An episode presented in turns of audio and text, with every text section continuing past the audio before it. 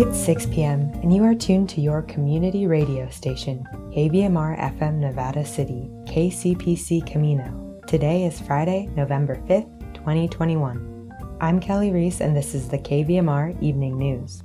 Tonight on the California Report, in 10 days, more than 28,000 Kaiser Permanente nurses and healthcare workers will go on strike as the company fails to meet union demands. Then science correspondent Al Stahler lets us know what to look for in this Sunday night's sky. We'll take a brief look at entertainment news and weather before Felton Pruitt brings us along to the California Historical Radio Society and speaks with President Steve Cushman and legendary DJ Norman Davis. Good morning. This is the California Report, and I'm Saul Gonzalez in Los Angeles. At the beginning of this week, we told you about how thousands of unionized Kaiser Permanente nurses and other healthcare workers in California are preparing to go on strike. That after months of fruitless negotiations with management. KPCC's Jackie Fortier reports that talks still remain frozen. Unions for nurses, therapists, and other health workers have officially given notice. That means more than 28,000 Kaiser employees in Southern California will go on strike in 10 days after rejecting a contract that includes a 2% raise and a lump sum amount. They say it's not good enough. When I saw this proposal, I was so disgusted. Charmaine Morales is Executive Vice President for United Nurses Associations of California and Union of Healthcare Professionals. The union is also objecting to a proposed two tiered wage system. Kaiser is proposing lower wages for future workers than for people on the job now. And I know some people may use other words, but I'm going to say it's baloney. We're saying no to the two tier system, and we mean it. For its part, Kaiser says healthcare is increasingly unaffordable, and wages are a big part of the reason. The company says its union members earn 26% above the average industry wage. A two tier system would help keep costs down without cutting the wages of current employees. That doesn't sit well with Doug Wong, a physician assistant who provides mental health services at Kaiser Permanente Riverside. He'd be working alongside someone else, making a lot less money my nine year old, she said, um, I want to be a therapist when I grow up, daddy. We have those uh-huh. in our union. It would be tough to say, okay, well, I'll sign a 26% pay cut for you in the future just to save my own skin for now. Wong has been working with COVID patients for months in urgent care, taking extra shifts to triage the flood of patients during the height of the pandemic, then going back to his regular shifts as a therapist, where he helps people digest the trauma of losing family members to the virus. You walk in from the, the employee parking lot and, and they have signs saying, you know, you're a hero. And and in some ways you kind of believe that that you you're doing some good and that you're appreciated and then it comes to negotiations to have that sort of pulled away does sort of shake an understanding that you, you thought you had. California law requires a 10 day strike notice so that hospitals can prepare. If a solution isn't reached, pharmacists, nurses, therapists, and others won't show up for work starting November 15th. For the California Report, I'm Jackie Fortier in Los Angeles. A new investigation from the Los Angeles Times has found that thousands of times a year, Los Angeles County Sheriff deputies pull over bicyclists for minor infractions. The cyclists are then searched, even though law enforcement has no reason to believe they'll find anything illegal. And this is disproportionately affecting Latino bicyclists. The California Report's Keith Mizuguchi spoke with Times reporters Alene Tchekmedyian and Ben Poston about their investigation. We spent a lot of time in neighborhoods that were targeted by sheriff's deputies. We talked to more than 60 riders in East LA and Norwalk and in Lynwood and Willowbrook and other places, um, including 40 of them who had said they'd been stopped at least once, some multiple times. You know, a lot of them rely on on cycling to get to and from work, to run errands. Um, many can't afford to to buy a car or to drive to work or just as their main mode of transportation is is cycling. So, you know, some of the people that we talked to, they kind of shrugged off these stops as kind of an inconvenience that comes with living in neighborhoods with high crime and but others felt that they were being harassed because they either fit a vague description of someone that deputies claim to be looking for, usually because of their race, or they were just being targeted because of the color of their skin. And in most of the cases, deputies didn't really find anything on these bicyclists, correct? They didn't find any weapons, they didn't find any drugs. There was really no reason to pull them over, and they actually released them. Yeah, the search rate is so high at 85%, but they're finding contraband, illegal items such as drugs or weapons, you know, about 8% of the searches. So that's a very low, what they would call a very low hit rate a very low success rate of, of finding contraband. And yeah, I mean, you know, the, the, search rate being so high is is obviously concerning to a lot of people we talk to. But then when you look at, you know, Latino cyclists, so they're the most likely to be stopped compared to their share of the population and their share of estimated bike riders in the sheriff's patrol area. They're the most likely to be searched, but they're the least likely to be found with contraband uh, the department has come under a lot of uh, criticism, uh, not just recently, but over the last few years. I imagine this can lead to even further distrust in the communities where deputy shootings have occurred and killings have occurred. And there's already been a lot of protest about many of the actions of the department. There have been, you know, high profile shootings in the last several years, and, uh, you know, the department's come under fire for having you know groups of deputies with matching t- tattoos within the department um, and you know currently they're under investigation by the state attorney general who is conducting a pattern and practice investigation into whether deputies um, have violated the rights of, of residents in their patrol areas. In terms of the sheriff's department what's been their response to your investigation? We sent the sheriff's department our our findings and you know they defended bike stops as a necessary and legitimate strategy in, in fighting crime. And they said that the 8% contraband hit rate that Ben spoke about didn't raise serious questions um, for them. And you know, they just sort of defended the practice. Alene Tchekmedyian and Ben Poston are reporters for the LA Times. Thank you both so much for joining us today. Thanks for having us. Thanks. Support for the California Report comes from Real California Milk reminding listeners to take three simple steps to recycle gallon milk jugs pour it, cap it, bin it. Learn more at recyclethejug.com.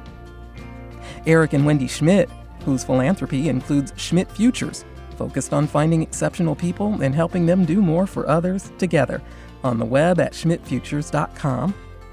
And the California Healthcare Foundation, working to build a more effective, compassionate, and just healthcare system on the web at chcf.org And that is the California Report for Friday, November 5th. We're a production of KQED Public Radio.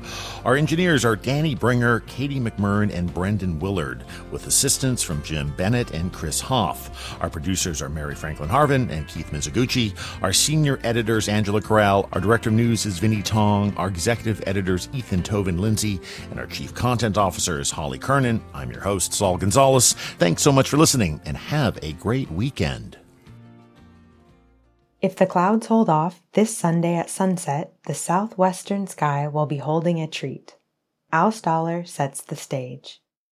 Some places are easier to live in than others.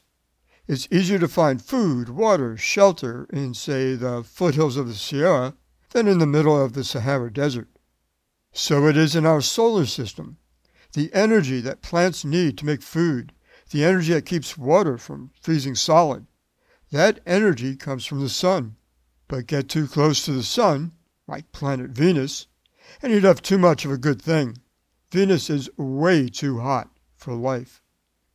Should the clouds cooperate this Sunday, Venus will be visible in the southwestern sky right after sunset, joined in the sky by the crescent moon. A beautiful scene worth driving to see. Looking toward Venus and the moon Sunday night looking toward the southwestern horizon any night for the next few weeks. We're looking toward the constellation Sagittarius, the Archer. Like all the constellations, Sagittarius is useful as a road sign to guide us around our galaxy. What makes Sagittarius special is that when we're looking toward Sag, we're looking right toward the center of our galaxy, toward the black hole at the center of our galaxy toward lots of hot stars packed cheek by jowl. Black hole and hot stars, hot stars that too often explode makes the galactic center too hot to live. But turn your back to Sagittarius, and you're looking toward Orion, the hunter. Orion, too, is a road sign, but Orion points to the outer reaches of our galaxy, places where stars are few and far between, where the raw materials, the atoms for making planets, for making people, are scarce. So we find our solar system in a Goldilocks part of our galaxy, not too hot, not too cold and barren. I mentioned that Venus is too hot for life. Mars, on the other hand, Mars is too far from the Sun, too cold, to expect to find life on the surface today. Whether there might have been life in the past is still open. And so it's tempting to say that Earth is in a Goldilocks position in our solar system but it turns out that Earth is also a bit too far from the Sun to be sufficiently warmed. That is, without the help of the greenhouse gases in our atmosphere carbon dioxide and water vapor, methane and ozone, which warm us up. Though, here again, too much of a good thing can be a problem. There's one more thing that protects life on Earth, and even if you've only glanced at the sky, I'm sure you've seen it. 66 million years ago, the dinosaurs were destroyed when a huge chunk of rock slammed into Earth. Such collisions would happen a lot more often were it not for planet Jupiter, shining for some months now, bright in the south. Jupiter is a large planet, more than 300 times more massive than Earth, which gives it tremendous gravity, gravity that, over the eons, has grabbed such loose chunks of rock and whipped them out of the solar system, or into the sun, where they can do us no harm. Again, if the clouds are kind, this Sunday night, look toward the southwestern sky right after sunset for Venus, and right close by, the crescent moon. For KVMR, I'm Al Stahler.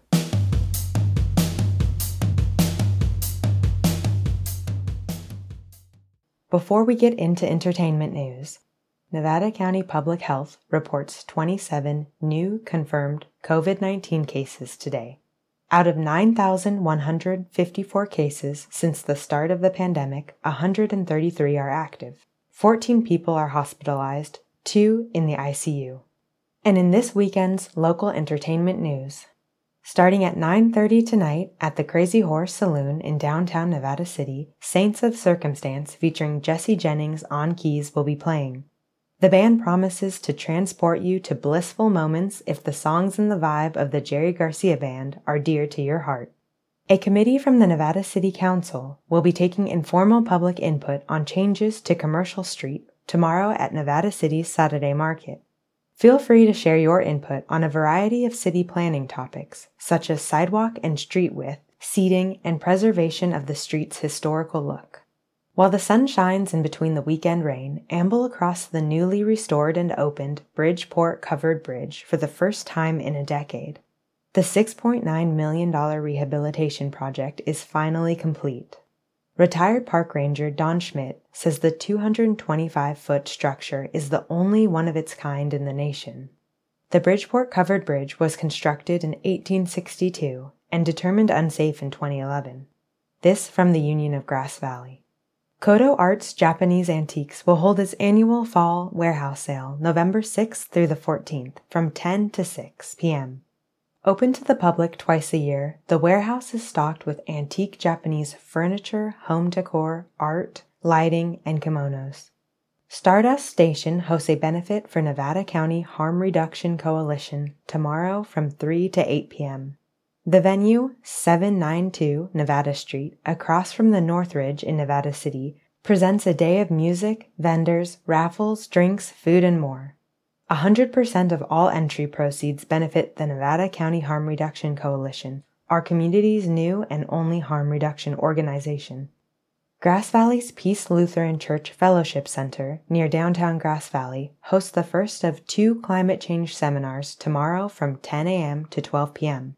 Environmental scientist and national climate writer Dana Nuccitelli will be among the speakers. He will explain the basics of climate change and its consequences and answer audience questions. Nuccitelli is an environmental scientist, climate journalist, and research coordinator for Citizens Climate Lobby. For over a decade, he has written about climate change for The Guardian and Yale Climate Connections. In 2016, he received the National Center for Science Education's Friend of the Planet Award for his work. Nuccitelli and other speakers will be introduced by nuclear engineer and Sierra College professor Sterling Bailey. The seminars are free and open to the public. And now for your regional forecast. For those in Grass Valley and Nevada City, tonight, cloudy with a low around 49, possible showers after 11 p.m. Tomorrow, cloudy skies with a 50% chance of showers with a high near 52. And Sunday, mostly sunny with light winds and a high near 52. In Truckee and Lake Tahoe, tonight, partly cloudy with a low around 32, gusts as high as 25 miles per hour. Tomorrow, rain is likely mainly after 2 p.m., with a high near 45. Depending on your elevation, there's a chance of both rain and snow before 11 p.m. And Sunday, partly sunny with a high near 43. The National Weather Service has issued a special weather statement for the Truckee Tahoe region. A fast moving storm will bring increased breezes and chances for rain and high elevation snow showers on Saturday. The next stronger storm will push into the region late Monday into Tuesday. Travel over passes may be slick with snow showers by late afternoon tomorrow. The best chances for rain and snow will be late Monday into Tuesday, with the bulk of the precipitation expected across the Sierra. Plan on periods of less than ideal travel conditions across the Sierra passes due to snow and slick road conditions. Winds will increase ahead of the storm Monday into Tuesday, with gusty winds across the Sierra and western Nevada. A lake wind advisory is also in effect until 6 a.m. Saturday for Lake Tahoe. Expect gusty conditions and waves up to 4 feet. And for our friends to the south in Sacramento and Woodland, tonight mostly cloudy with a low around 50. Tomorrow, possible rain before 11 a.m. with a high near 62. Sunday starts out mostly sunny with a high near 60. Clouds roll in Sunday evening.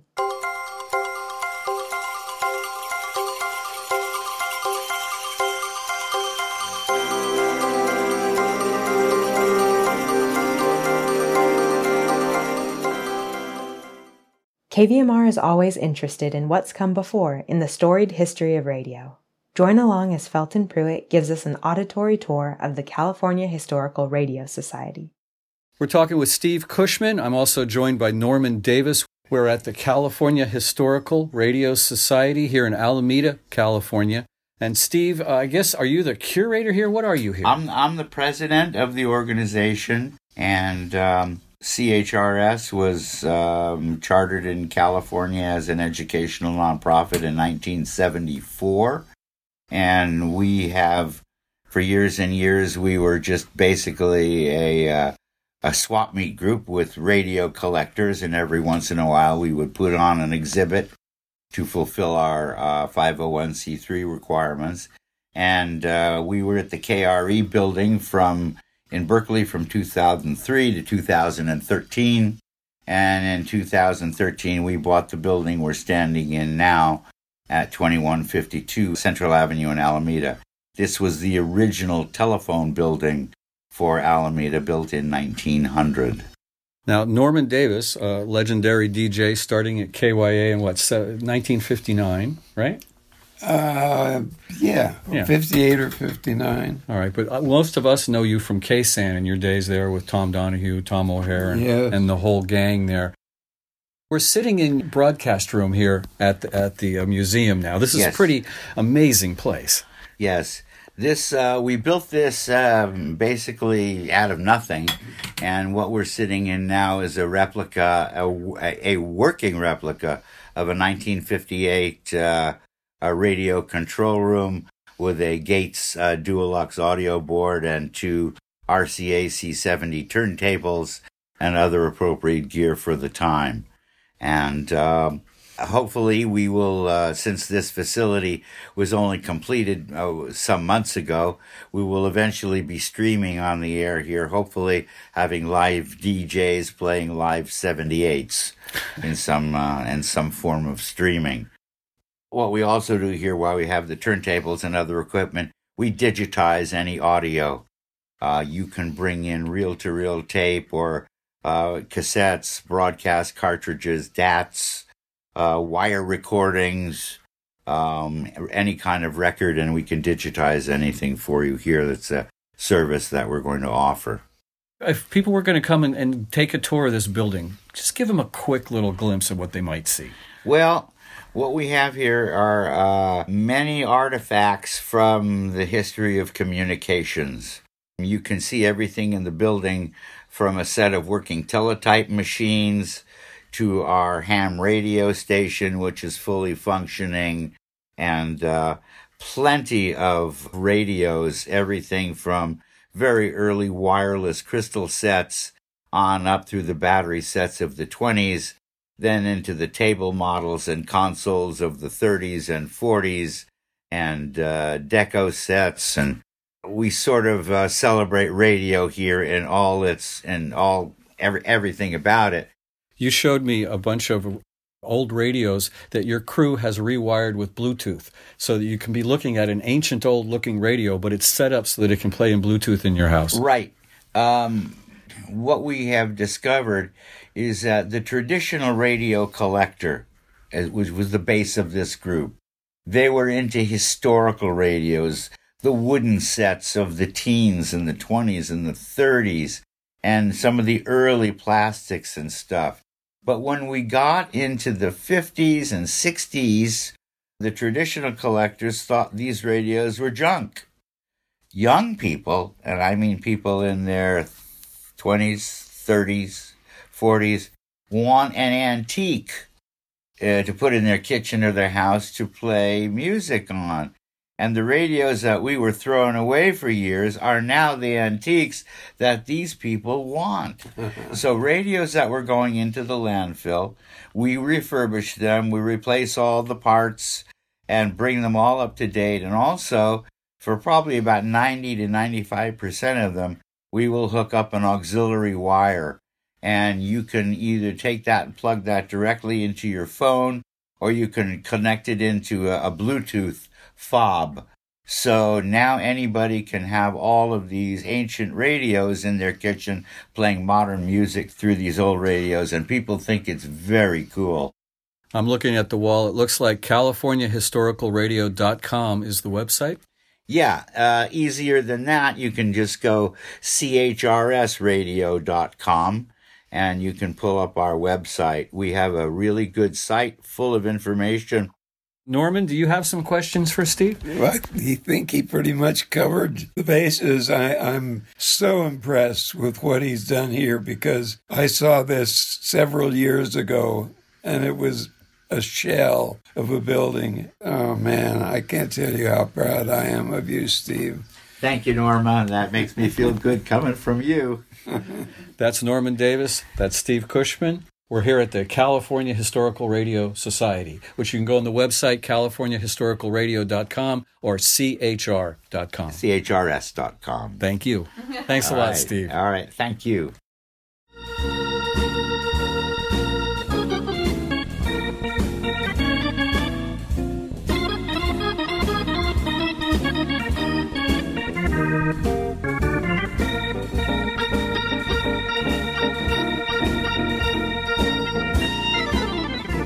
That's our newscast for this Friday, November 5th.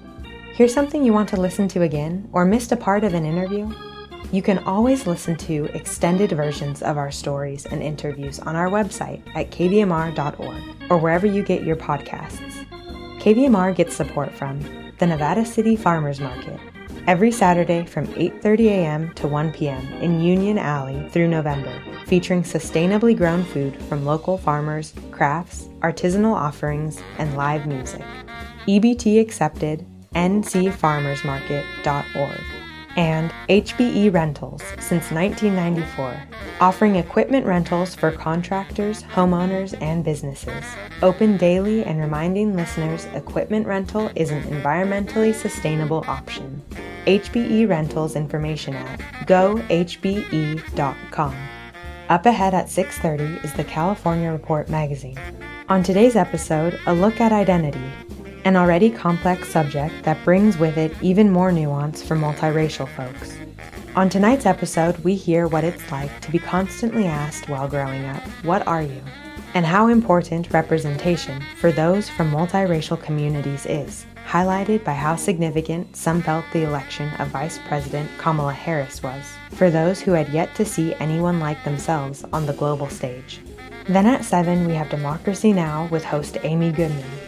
The KVMR Evening News is produced by KVMR News Director Claudio Mendonça. Thanks for listening. I'm Kelly Reese, signing off. Don't forget to set your clocks back for daylight savings this weekend.